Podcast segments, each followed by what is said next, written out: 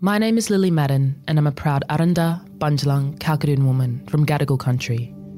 The Daily Oz acknowledges that this podcast is recorded on the lands of the Gadigal people and pays respect to all Aboriginal and Torres Strait Islander nations. We pay our respects to the first peoples of these countries, both past and present.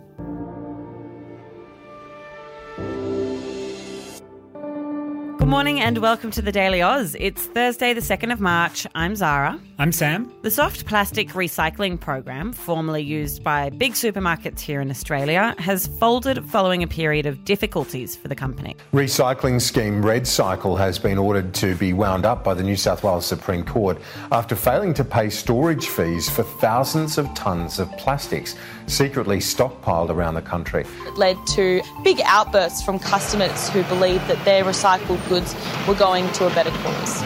So, what exactly went wrong with this soft plastics recycling scheme, and what does it mean for the future of Australia's plastic waste? Well, we're going to tell you everything you need to know in the deep dive, but first, the headlines. Opposition leader Peter Dutton has hit back at the federal government's proposed plans to raise the taxes for those with over $3 million in their superannuation accounts. He says it creates a completely unacceptable level of uncertainty for Australians. Dutton said the opposition would oppose the move and accused the government of breaking an election promise. The value of Australian homes declined by 0.14% in February. That's the smallest decline since the RBA began consecutive rises to the cash rate in May last year. It's unclear whether this is a sign that the period of falling prices is coming to an end or whether this is just a pause with further declines on the way. The Chinese government has hit back at a ban on TikTok for all US government devices amid national security fears. They say the US is abusing its state power through the measure. The ban comes amid similar moves in Canada and the European Union, with the Chinese government accusing the US of creating a discriminatory environment for foreign companies in the American market. And some good news for your Thursday. The UK's electricity grid produced 100% clean energy for a record breaking 25 hours in December. That's according to new analysis from the Imperial College London. This included wind, solar, and hydro energy, with the energy sources also combining to break the record for the amount of clean surplus power produced. The soft plastics recycling program used by Coles and Woolies in Australia has entered liquidation. So it was declared insolvent, unable to pay its debts, and now it is folding. The business will be forced to sell off its assets to try and cover its outstanding debts before it closes down. Let's start with the company itself. What's mm-hmm. their name? How did they find themselves in this position? So, the company we are referring to here is RedCycle, and it coordinated a recycling program specifically for soft plastics. So, the way it worked was that things like plastic bags, bubble wrap, and food packaging, things that can't be recycled through normal recycling bins, could be recycled through this specialised program. It's been the only return to store soft plastics program in Australia. So that basically means that you could take back your soft plastics to the store you originally purchased it from. The scheme was fairly widespread. It was running in 2,000 supermarkets across the country. As I said, originally in Woolies and Coles, but then more recently also in Aldi. And the way that it was supposed to work was that the plastics collected by RedCycle were processed at special facilities and then they were used to create recycled products, things like outdoor furniture and shopping trolleys. RedCycle claims it saved over 5.4 billion pieces of soft plastic from landfill through the process. But of course, foreshadowing in the opening here, it hasn't been smooth sailing to say the least. What happened here? Where did this all go wrong? Well, according to RedCycle, things started to go south for the company during the pandemic. So they say that online shopping was booming, as we'd all know. And as a result, people were contributing more and more soft plastic than ever before. RedCycle claims that collection volumes actually increased 350% on its 2019 intake, and that Aussies were returning nearly 5 million pieces of soft plastics every single day. That is a lot of soft plastic.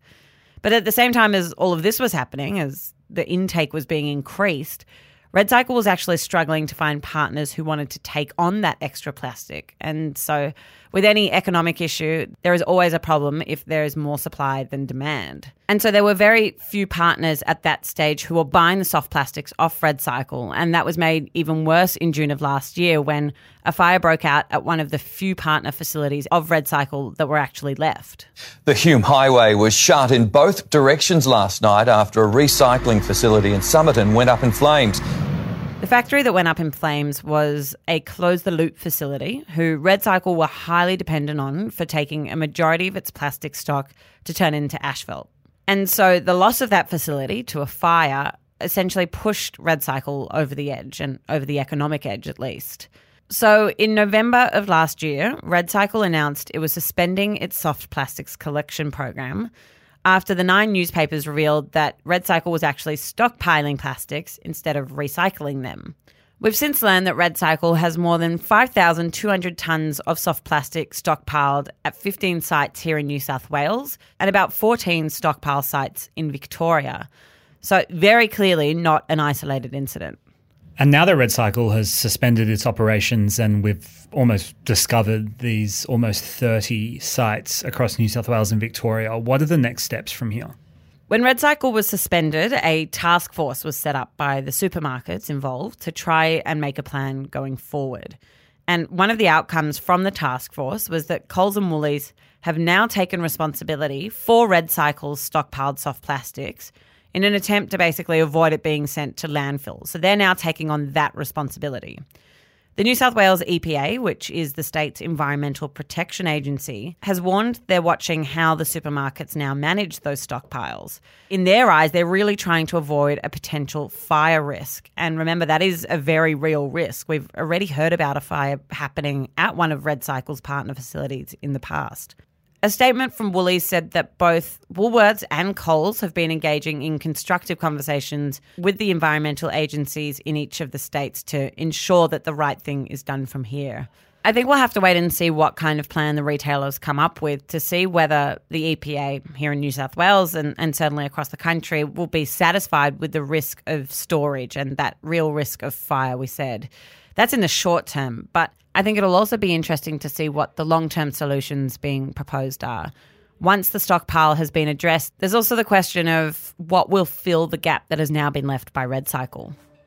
We're going to take a short break. We'll be right back.